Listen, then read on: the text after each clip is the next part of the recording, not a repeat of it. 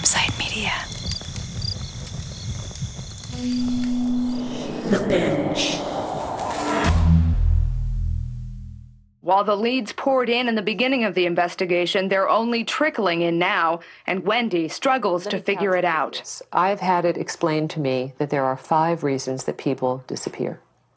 One is being kidnapped, the other is suicide, the third is a tragic accident, the fourth is opportunistic crime, and the fifth is just taking off. Wendy says she's ruled out all of those. No That's reporter Laura Manitos with Wendy DeVore in a three part series she produced for a local ABC affiliate in Santa Barbara. Gary DeVore had it all a successful career as a Hollywood screenwriter, a beautiful wife, his dream home, good friends. But everything changed the night of June 27, 1997. Gary- She was among the first reporters to show up at Wendy's house the day of Gary's disappearance. There was a young reporter. She was working for ABC, Laura Evans Manitos. Laura Evans, Key News. Laura became very, very helpful to me. But Laura went through everything. What I did, I was so overwhelmed by the press that I picked her. I rather designated her and said, Here, you deal with her. She'll deal with me. You need somebody like that. And she was great. Laura Manitos was working at KEYT in Santa Barbara when Gary disappeared, a place people associate with the Southern California good life. But Santa Barbara is a huge county, and it's also next to what some residents thought of as its wrong side of the tracks its neighbor, Ventura County, and the city of Ventura. And Laura, despite her youth, was already a seasoned crime reporter. Ventura County has a terrible gang problem, so I covered the gangs a lot. And there is a gang issue in Santa Barbara as well, MS 13. And so that was really the big issue. And then drugs. I went on a lot of drug busts, would helicopter into different valleys. But through all these stories, she'd never developed the kind of human connection that she did with Wendy DeVore. So we met her that first day, and then because Gary had been missing for so long, I did check in with her on a regular basis. And I would check in to see how she was doing. I would check in when we felt there was need to update. We would check in on, you know, anniversaries. It's been three months, it's been six months. And then six months turned into a year. And of all the media who showed up in her life, Laura Manitos was still there with Wendy. This hard nosed, ambitious young crime reporter, plagued by the same absolutely unanswered questions that everyone else had. In the second installment of her ABC special, Laura delivers her stand up beside a white SUV, staged to look like the one Gary was in when he vanished. No body has been found. Gary's car, a Ford Explorer similar to this one, is still missing. There's been no activity on Gary's credit cards or his bank account, no use of his cell phone. There's no sign of foul play, so there are no suspects. I'm prepared for them to call me and say that he's dead and that they have found his body. I am prepared in a much more remote way to never hear anything, never know anything, and never see him again. And when I am able to move on, if that's the case, I will. I'm not able to yet. You know, hope is interesting. You don't give it up.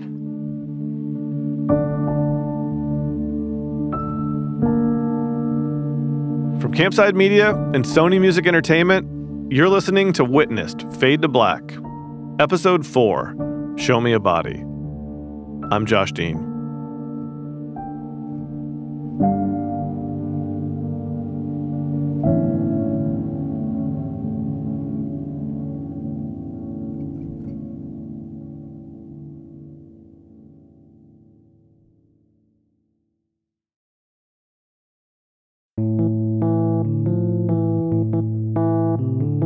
One year after Gary vanished, nobody had found any signs of him or his car.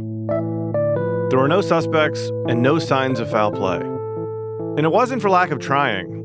Remember, Wendy had called Gary's former wife, Claudia Christian, the day Gary disappeared. And Claudia used her contacts from the military to search the California aqueduct for Gary's SUV.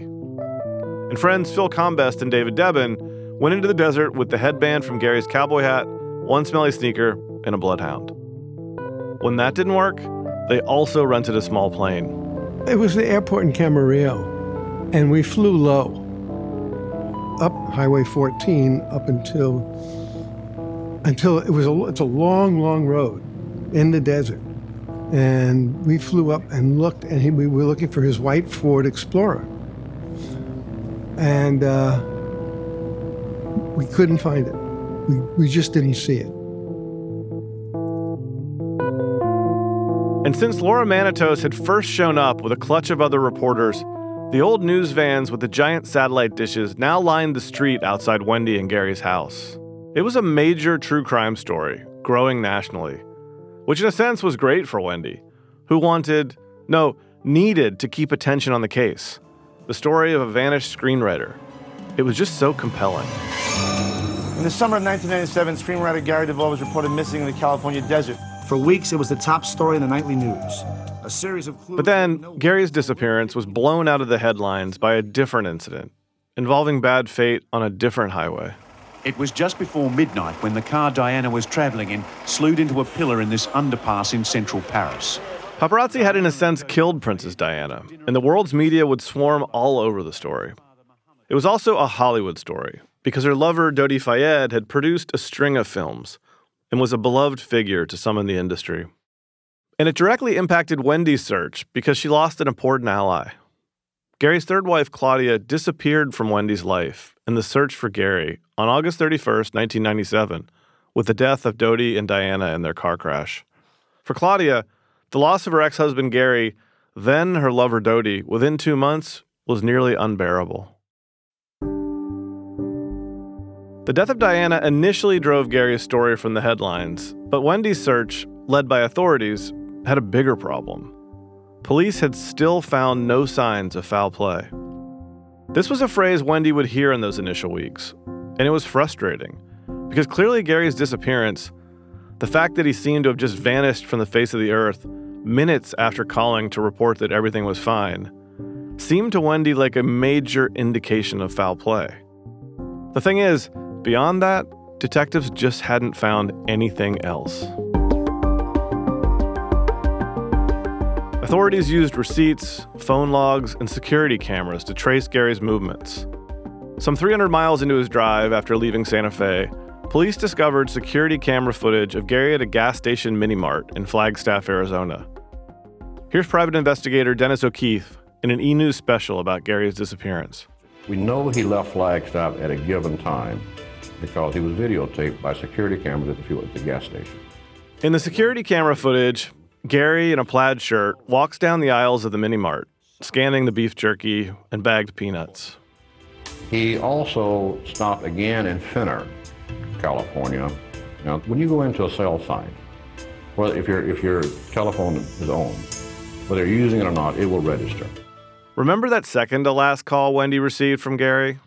When he said he was going into Denny's and would call her right back. Based on the phone records, there's no question Gary stopped there. And police even found the waitress who served him a cup of coffee, black, as Gary liked it. Now, the waitress remembered everything about him. He had his script with him that he had been writing. He talked to her about it. She was lovely, apparently. I didn't speak with her, but the police did and the FBI did and everything. But here's where it gets weird. That last call Gary made to Wendy at about 1:15, saying he was pumping pure adrenaline, it doesn't show up in any cell phone logs. There is a record of a last ping from Gary's cell phone in the desert near the freeway at 1:20 a.m., but no sign that he dialed Wendy from that phone. This was the first significant anomaly of the story. The other was a security camera in the Denny's parking lot that had been working fine, except the night Gary stopped there. The fucking camera in the back of the damn restaurant that he stopped at, at that Denny's in the parking lot, was broken. Had we been able to look and see if he was taken and in another car? None of this added up to Wendy or Gary's friends. It just seemed fishy. Why was that camera broken at the Denny's on this of all nights? How was it that there was no cell phone record of Gary's last call? But a last ping from his cell phone in the area. Wendy and her friends developed what seemed like the most natural operative theory, based on the facts they had. when he called back, it was definitely a landline. So here's my thought I think he came out, went to get in his car, bam. That's what I thought. And whoever's car he was in, whatever they did, when he called me, it was a landline, phone booth, probably. In Wendy's logic, Gary had been grabbed outside the Denny's and was on a landline being held by someone, speaking in code when he said, I'm pumping pure adrenaline. Because it wasn't how Gary spoke to her, unless he had some other motive. Like if his captors told him, Call her, get her off your back. We don't want her calling. Because I would have kept calling. Beyond reconstructing Gary's movements up until he paid his bill and left that Denny's, the police found no other traces of him after that moment. Three agencies were searching for Gary the Santa Barbara Sheriff's Department, officials in Kern County where the Denny's was located, and the California Highway Patrol, which was working with the California Department of Transportation. They controlled the aqueduct that crossed through the area. But beyond following Gary's credit card and travel records, the authorities didn't do much else in their hunt for answers. Most of the searches that they ended up conducting consisted of sending notices to other law enforcement agencies, and not a lot came back. And so Wendy was more or less left on her own by authorities. And starting in late August that year, with the death of Princess Diana dominating the headlines, there was a danger of the whole Gary DeVore story just going away and the world forgetting about him. But then came Michael Sands. So I had found this. This was the publicist, Michael Sands. And I don't know how much, if any of this, would be valuable. Uh, like, take a look at this. And there's like, God knows how many pages of all of this.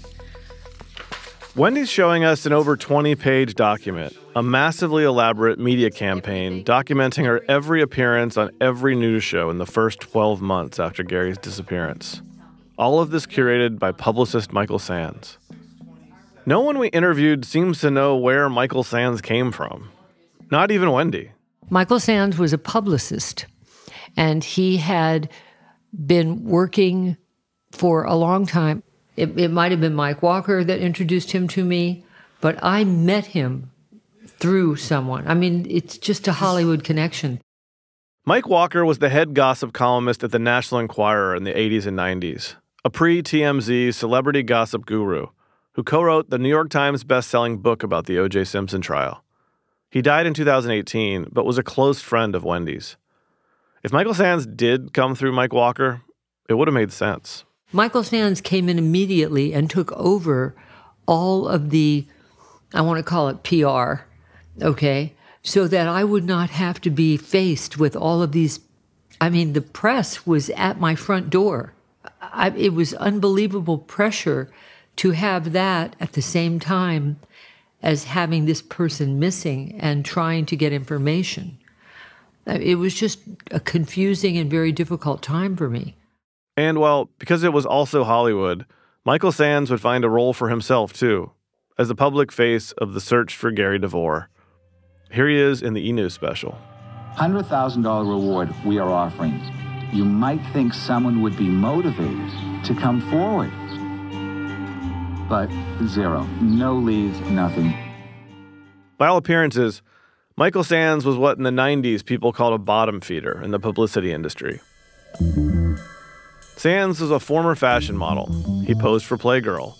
Then he became a celebrity publicist whose most well known client was Kevin Federline, the main squeeze, then ex husband to Britney Spears, and father to their two boys.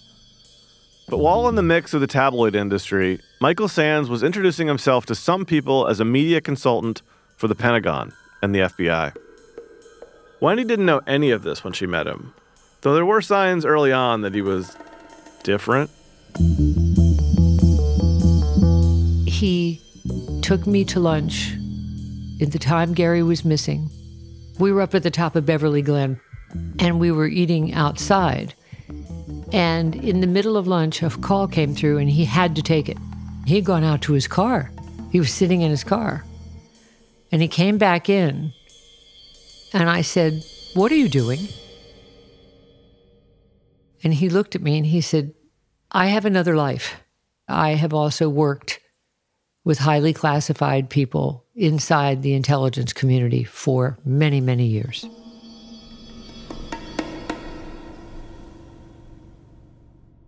At any other time in her life, a stranger appearing out of nowhere and hinting he had ties with the intelligence community would have set off alarms. But Wendy was already in deep with her previous visit from Chase Brandon. The fact that Michael Sands was helping her and claimed experience with the CIA seemed a plus.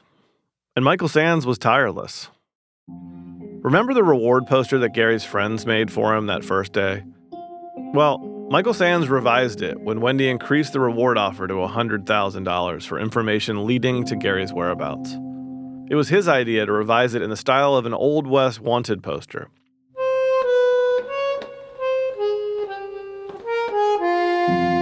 He then went with private investigator Don Crutchfield to gas stations and truck stops along the route Gary had taken, posting the notice and at times interviewing people. Soon their efforts gathered leads, as recounted in Crutchfield's 2015 book, The Case of the Missing Screenwriter. Crutchfield is one of several investigators who searched for Gary, and who we'll learn more about later.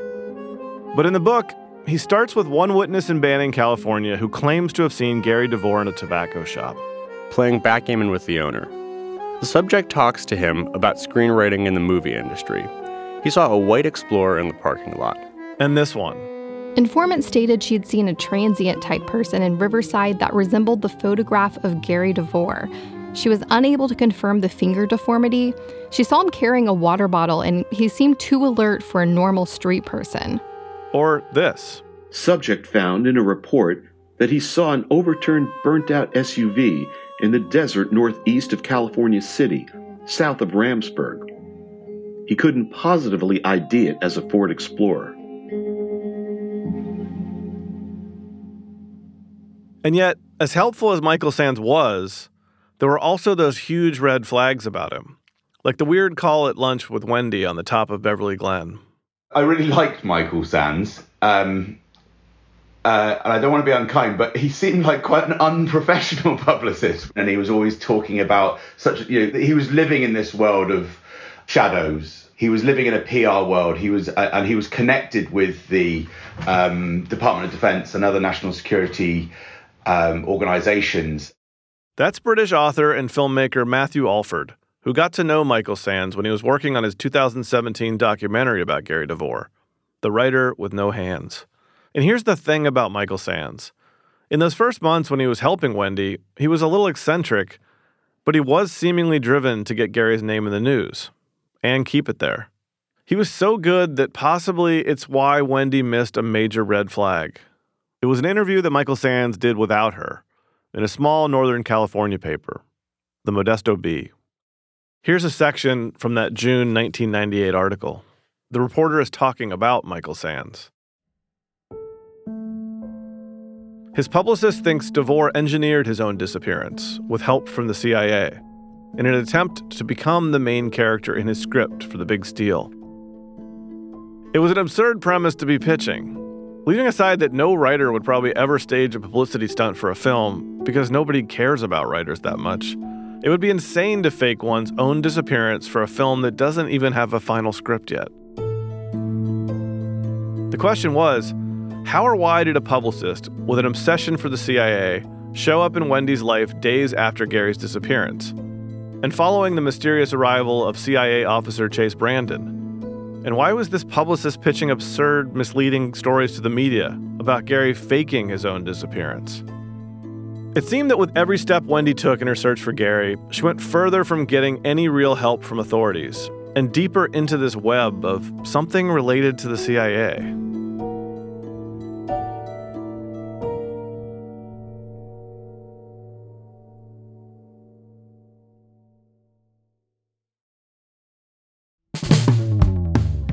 Days are getting longer, the weather's getting warmer, and the last thing I want to do is stand over a hot stove. But I still want to eat well. And that's where Factor comes in. Factor's chef crafted meals are ready in two minutes. That's right, two minutes. No shopping, no prepping, no cooking, no cleaning up, which means more time to get outside and live your life. Every week, you'll have 35 restaurant quality meals to choose from, plus more than 60 add ons to get you from breakfast through dinner. You've got wellness goals? Terrific. Factor's got you covered with options like Calorie Smart, Protein Plus, Keto, and Vegetarian. Or maybe you just want to eat a healthy diet. Factor meals are made with premium ingredients, they're dietitian approved, and again, they're ready in two minutes. That's all the nutrition and none of the hassle. Try it for yourself. Head to factormeals.com slash witness50 and use code witness50 to get 50% off your first box plus 20% off your next month. That's code witness50 at factormeals.com slash witness50 to get 50% off your first box plus 20% off your next month while your subscription is active. Have you ever felt like escaping to your own desert island? Jane Gaskin did exactly that, trading in the family home to begin a new life in the tropics.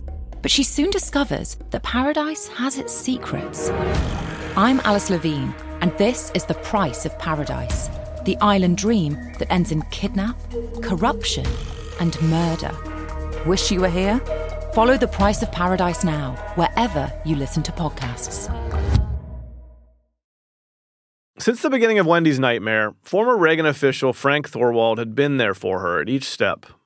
Remember, Frank was sent by Gary's mentor, director John Irvin, to be a sort of protector to Wendy. And as the search for Gary continued, Frank made himself available to analyze the curveballs that kept coming Wendy's way.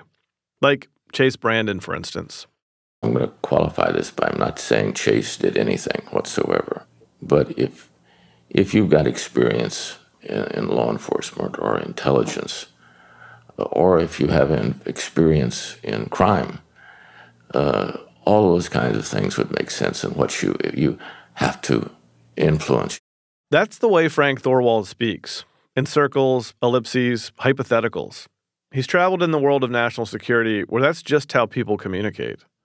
He's also a throat cancer survivor and keeps a can of Coca Cola nearby to sip through a straw and wet his throat. He continues. You have to find out information. You have to. All of that kind of stuff is typical playbook in my mind. That ha- people would have to have ex- would have experience in those kinds of things. You wouldn't be any good if you didn't. He's talking about CIA officer Chase Brandon, but again, he's also circling hypothetically about what kind of person may have had the experience to disappear Gary. That day after Chase Brandon's visit, when Wendy found Gary's desktop computer apparently ransacked, she'd phoned Frank Thorwald. She told him about Chase's faux consoling, the crocodile tears, the fact that he'd closed himself off in Gary's office. Even after 25 years, uh, it seems strange. Why would somebody act that way? And that's always been an unanswered question for me. Whatever his personal opinions, Frank believed he could form a constructive relationship with Chase, given their shared backgrounds. But when he reached out to him, I had called Chase to see if there was some things that could be done because he has a unique position. Most of my clearances had passed at that point, so uh, but he had the ability to do contacts to find out what was going on.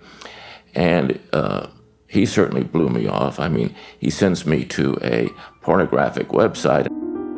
At this point in the interview, sitting in Frank Thorwald's modest Phoenix ranch house with his beloved parrot Max in the next room, there's a look of complete disgust on Thorwald's face, just at having to say the word pornographic. Thorwald's closest friend in the Reagan administration was Attorney General Ed Meese. To some people, Meese is famous for having been with President Reagan in the hospital after he was shot. But to others, he's even more famous, or infamous, as an anti pornography crusader. And he remains Thorwald's best friend to this day. The CIA has a justifiable reputation for being nasty, and Thorwald interpreted Chase Brandon's action in the most negative way. And I take it as a, an FU kind of thing instead of trying to figure out what's going on. And to me, if you've got a friend, uh, you want to know what's going on, especially under such unusual circumstances. And then uh, later on, he, he just never was really involved in anything that was going on, and that always troubled me.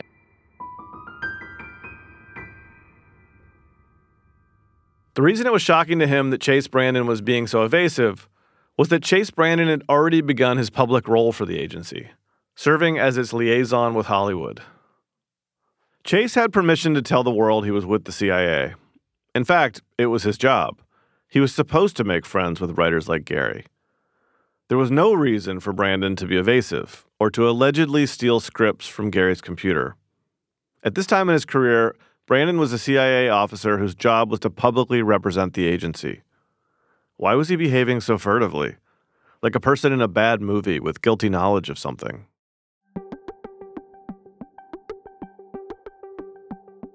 In those early days of Gary's disappearance, when Wendy jumped into this other reality of Gary's, that he might have been involved with the CIA, speculation quickly led to a common hack plot of Hollywood films that Gary was killed or abducted by the CIA.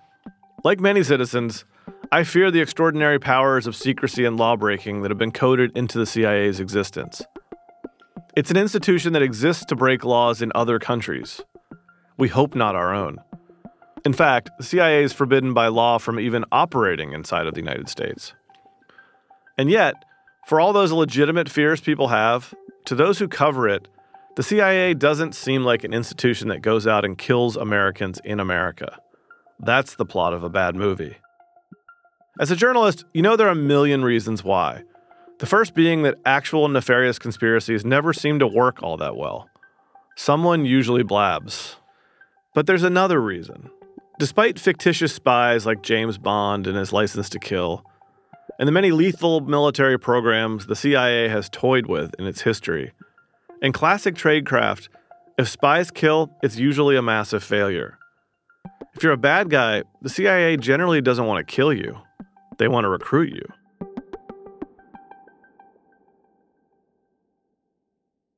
From the start, Frank Thorwald did not believe Chase or the CIA as an institution was likely to have killed Gary. In my mind, uh, it's not something CIA would even worry about. You, you just can't go kill somebody. That would have to literally go all the way up to the President of the United States to, to get something like that to happen. Uh, it's, it's just not something that's some individual can make happen. There would be severe consequences for that, especially a citizen in the United States. And yet, Wendy and Frank both thought Chase behaved like a person with a hidden agenda or guilty knowledge of something. And this was before he pitched alternate theories of Gary's death to the LA Times. Why was he behaving like this? Frank Thorwald has a theory. Now, people have talked about organized crime or other kinds of groups, uh, narco, drug lords, that kind of thing. What Frank is saying goes back to Gary's script, his adaptation of The Big Steal. Did Gary receive information about CIA or rogue CIA activities in Panama from Chase Brandon that may have pissed someone off? A third party, perhaps, a more dangerous party, who was involved with the CIA there? I mean, this was in the time of uh, Noriega uh, when he was running Panama, and of course, he was one of those people too. I mean, you can your imagination can go wild on these kinds of things. Gary may have been discovered that there are some kinds of monies moving from here to there uh, uh, in the cartels or with Noriega, and uh, they didn't want to get caught. Uh, you can come up with a lot of scenarios uh, as creative as you want to be, uh, but do they all really fit?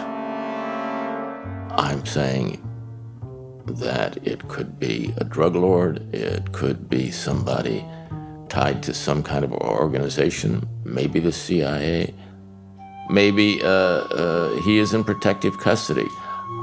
I am not omnipotent. I cannot see through the clouds Right. and I'm figure out this kind that, of no. stuff.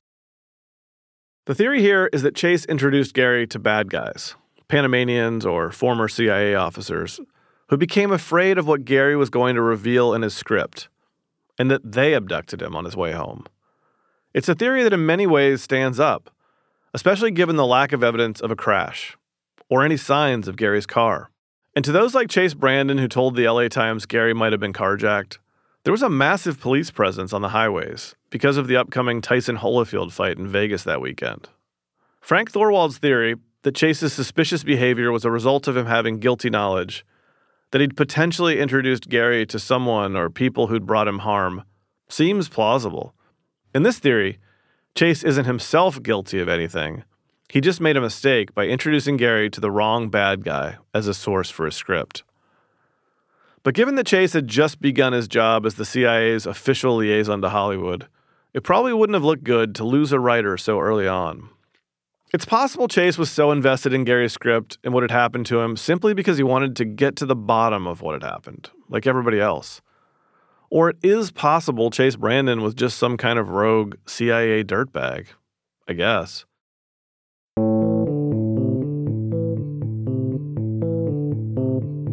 After that first visit, with the weird computer incident, Wendy says she didn't hear from Chase Brandon again for months.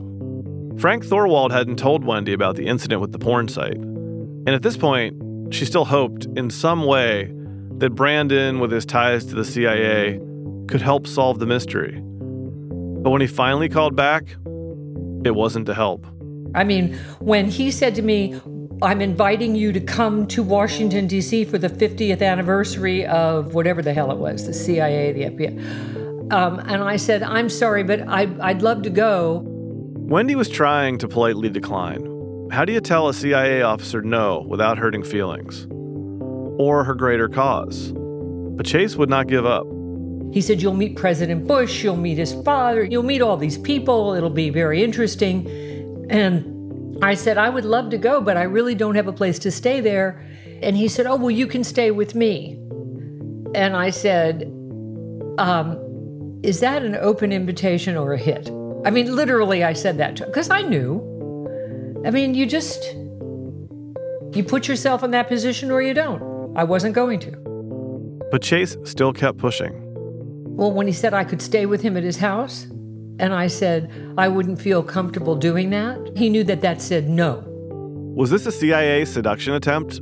Using the lure of a patriotic ceremony with an ex president as a prelude to something more? It's a story that Wendy can laugh at today, but in that moment when this man from the CIA, who purported to be Gary's friend, when he hit on her, she was shattered. To her, it seemed to say that Chase knew Gary was dead. I believed that when Chase contacted me and said, Do you want to come? It made me feel that he thought probably we were not going to find him. It also could have meant that he already knew that Gary was gone and not coming back, regardless of who Gary now was, where Gary now was, or what was happening. That there was confidence in this person's mind that I was going to be on my own. This was an emotionally fraught time. Everything that happened to Wendy was highly charged. Her best friend, Rebecca Holden, remembers the arrival of a mysterious package around then that set off a panic. A couple of weeks after Gary had disappeared, Wendy gets a package just delivered. She's thinking, what's in it ahead? You know, I mean, that's a, it was a vase, okay? Wendy was so concerned, she had the police come to open it. The police were at my home so frequently, almost daily at this point. And when that arrived, it was it just seemed the timing was very odd. The size of the package scared the hell out of me. And I was just afraid to go forward without proper protection and cooperation. But it turned out when Gary was in Santa Fe, he'd bought Wendy a present a pair of matching vases. Apparently, he had bought two of them, matching, but they only had one in stock, so the other one was shipped. The one that was in stock, he had brought home with him. This almost felt, after all the other surprises, that now Gary was himself somehow taunting her with the arrival of this gift. And now, with the end of June 1998 approaching and the anniversary of Gary's disappearance, Wendy was tired of people saying he might be dead. That LA Times article in which Chase Brandon had suggested Gary might have been carjacked and knocked on the head and was just gone, this had infuriated her. As Rebecca remembers, this is when Wendy kicked into high gear during her media interviews. One morning, we did CBS This Morning, The Today Show on NBC, and Good Morning America all in one morning. Um, we did Burden of Proof, but it was that one question that Wendy was hit with in these interviews that pushed her over the edge. Every time I went on the news, they kept telling me, maybe Gary's just dead. And I finally cracked and said, if my husband is dead, then show me a body.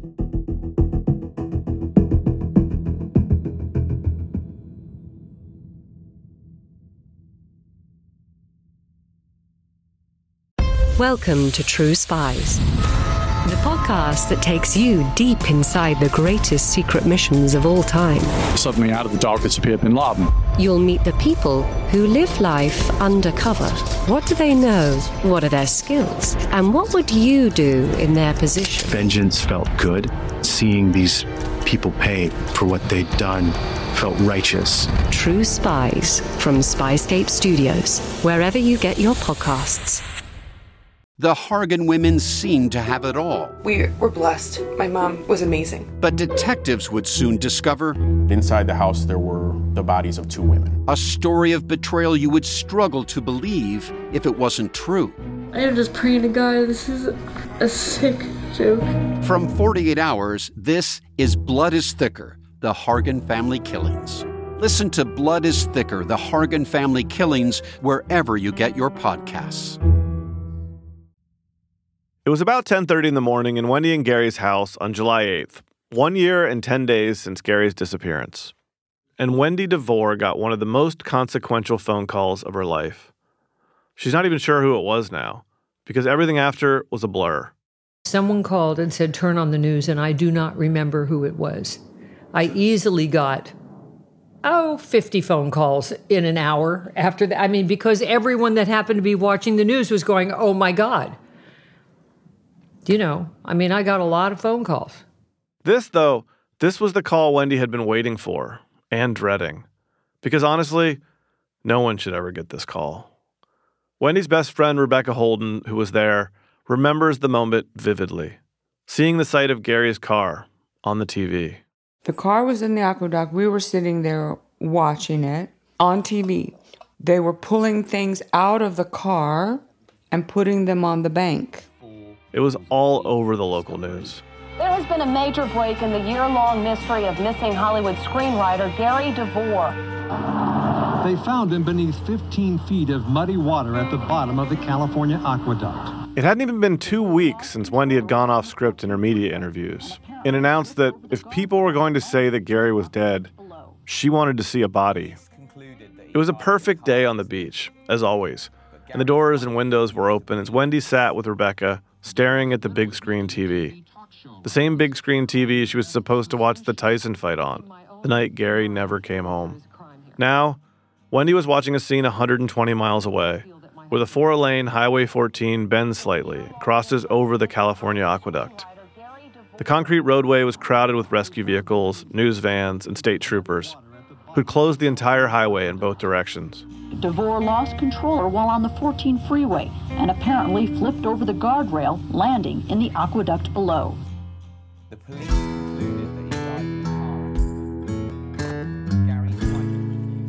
It would reach almost 100 degrees in the desert that day. So hot that Wendy could actually see the heat waves rising up behind reporters doing stand ups on the TV. All cameras were focused on the vertical arm of a massive steel construction crane that the California Department of Transportation had backed up to the aqueduct to pull a white Ford Explorer from the water. But that's not what Wendy and Rebecca fixated on. They were pulling things out of the car and putting them on the bank on TV. As we were sitting there on the Boy, are you right. It's when they pulled out that vase. Remember that vase that Gary had apparently bought for Wendy and mailed to the house, which just showed up in the mail one day and really freaked her out? The one that was delivered later was sitting on the coffee table. When they pulled the one out of the car and put it on the bank and it matched the one that was sitting right in front of us, we knew this was Gary's stuff.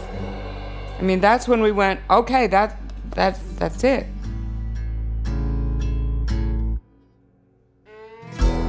The recovery scene in the desert was, of course, a complete media goat rodeo. News crews from all over Southern California descended upon the aqueduct, fueling a new round of tabloid fever.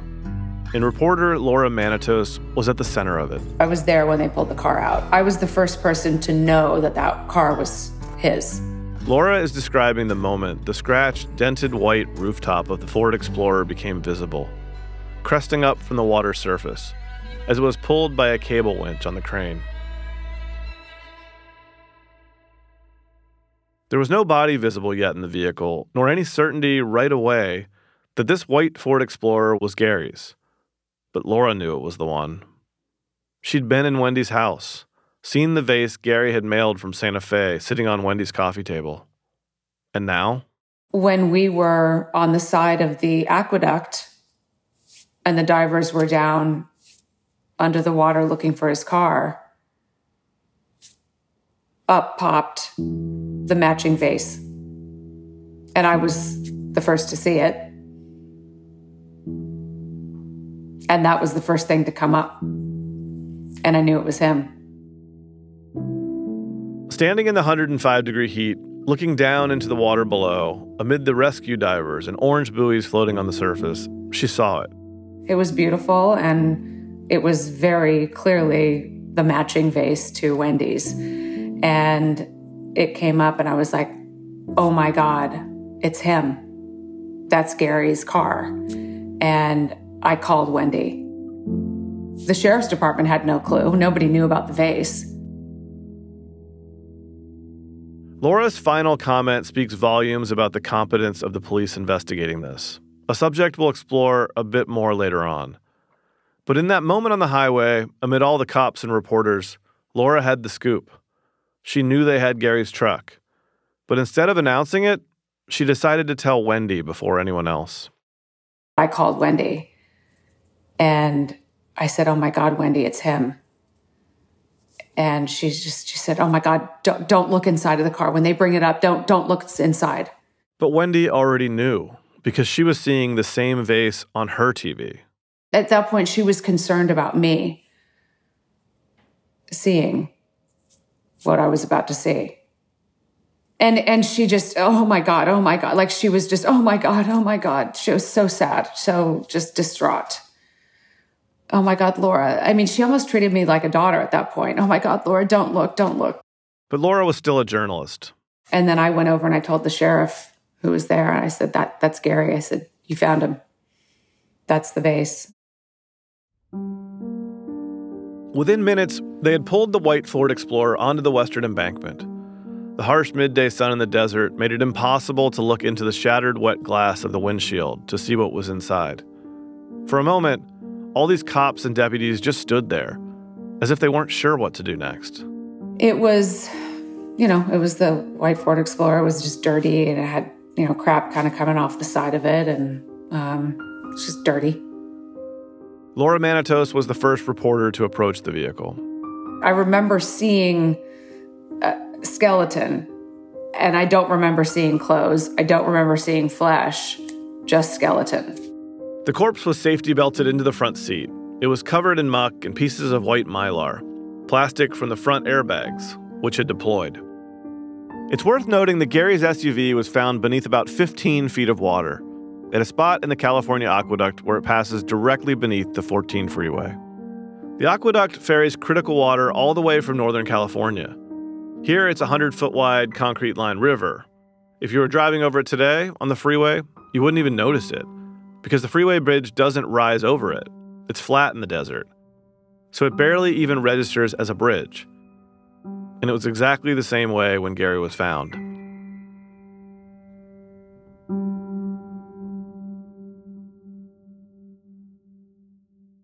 There are a million reasons why it strikes many people as impossible that Gary's truck was discovered here at this spot.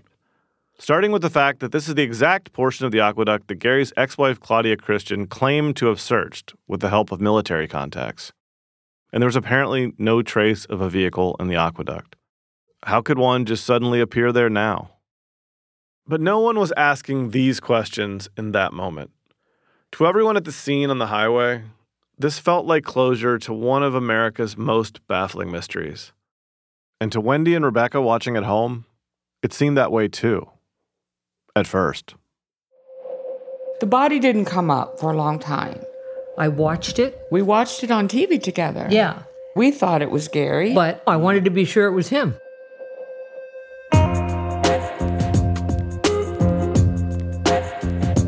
Next time on Fade to Black. If it had actually been him, if he had actually been dead, then you bury him and you go on with your life. Okay? Whatever your life is. But when you start to find out that that body isn't the one, I mean, weird things start to happen that scare the living hell out of you. In the 1970s, John Todd burst onto the evangelical scene with a shocking tale. He claimed to be a former witch involved in a then unheard of secret organization called the Illuminati and urged Christians to prepare for a violent world takeover. First of all, the number one weapon in everybody's home should be a 12 gauge pump shotgun. Hear the amazing story of one of the originators of the modern day conspiracy theory. From Magnificent Noise and Sony Music Entertainment, this is Cover Up The Conspiracy Tapes.